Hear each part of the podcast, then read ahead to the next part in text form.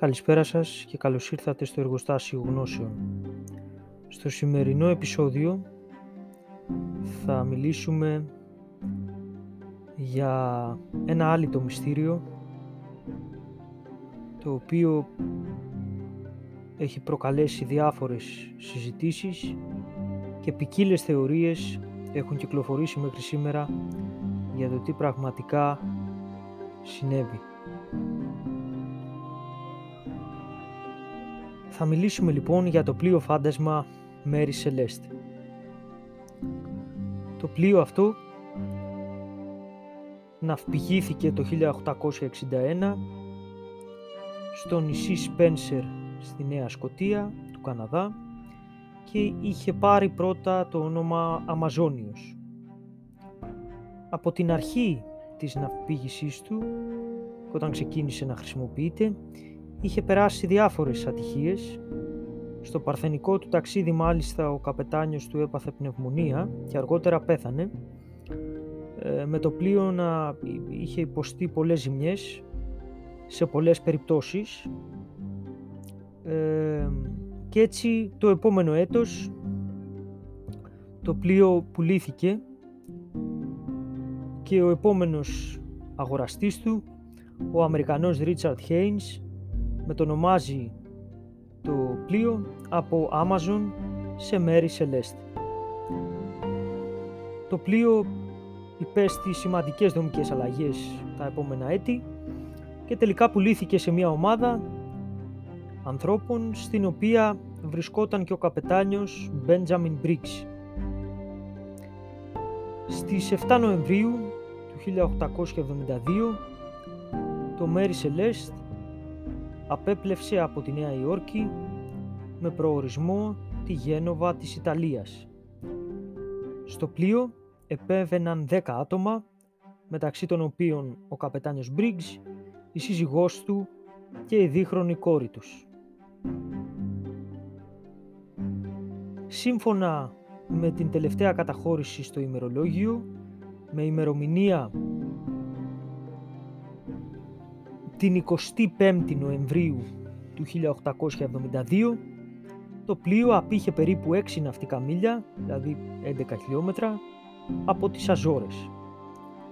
Δέκα μέρες αργότερα το σκάφος εντοπίζεται από το πλοίο Grace of God.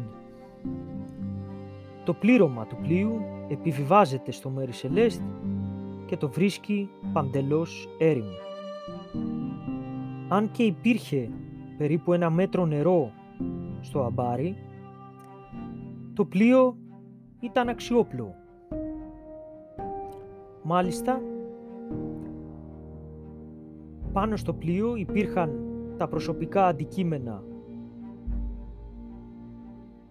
των επιβατών, τα οποία παρέμεναν στις θέσεις τους ανενόχλητα, όπως και το φορτίο του πλοίου. Παρόλα αυτά, μία λέμβος έλειπε. Φάνηκε ότι το πλοίο είχε εγκαταλειφθεί γρήγορα.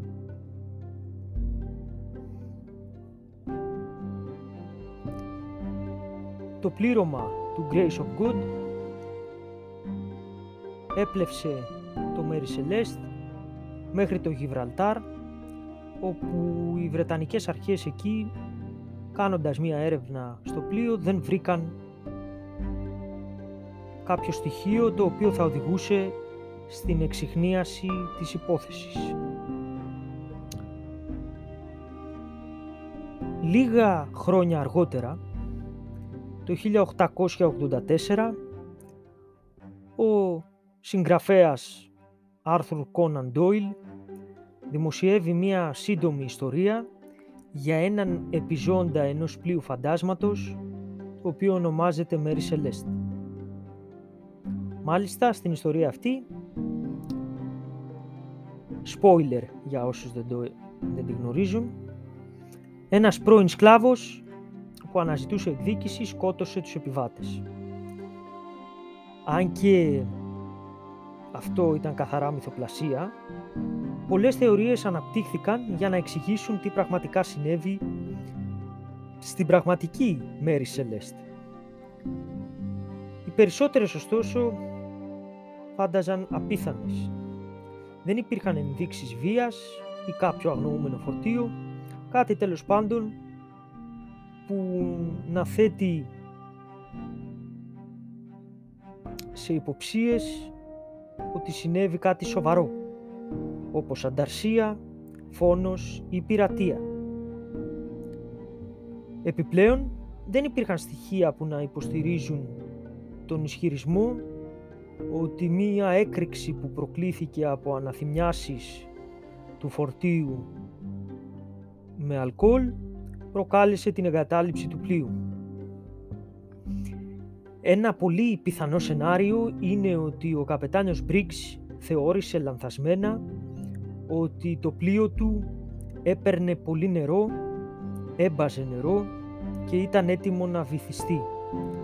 Αυτή η θεωρία υποστηρίχθηκε από το γεγονός ότι μία ράβδος, η οποία χρησιμοποιούνταν για τον προσδιορισμό της ποσότητας του νερού στο αμπάρι, ανακαλύφθηκε πάνω στο κατάστρωμα, υποδηλώνοντας ότι είχε χρησιμοποιηθεί λίγο πριν την εγκατάλειψη του πλοίου.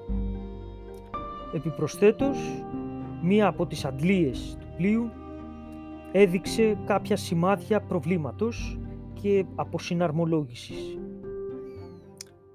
Έτσι λοιπόν, μία λανθασμένη ανάγνωση της εν λόγω ράβδου και της αντλίας θα μπορούσαν να είχαν οδηγήσει τον καπετάνιο Μπρίγκς να πιστέψει ότι το πλοίο θα βυθιζόταν και να διατάξει την εγκατάλειψή του. Κατά πάσα πιθανότητα, στη συνέχεια θα συνέβη κάποιο ατύχημα με τη Λέμβο και έτσι θα χάθηκαν όλοι οι επιβαίνοντες.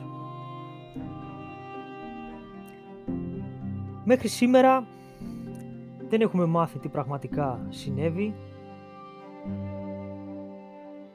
και το πλοίο αυτό έχει γίνει θρύλος με τα έτη στη φαντασία και στις ιστορίες των ανθρώπων.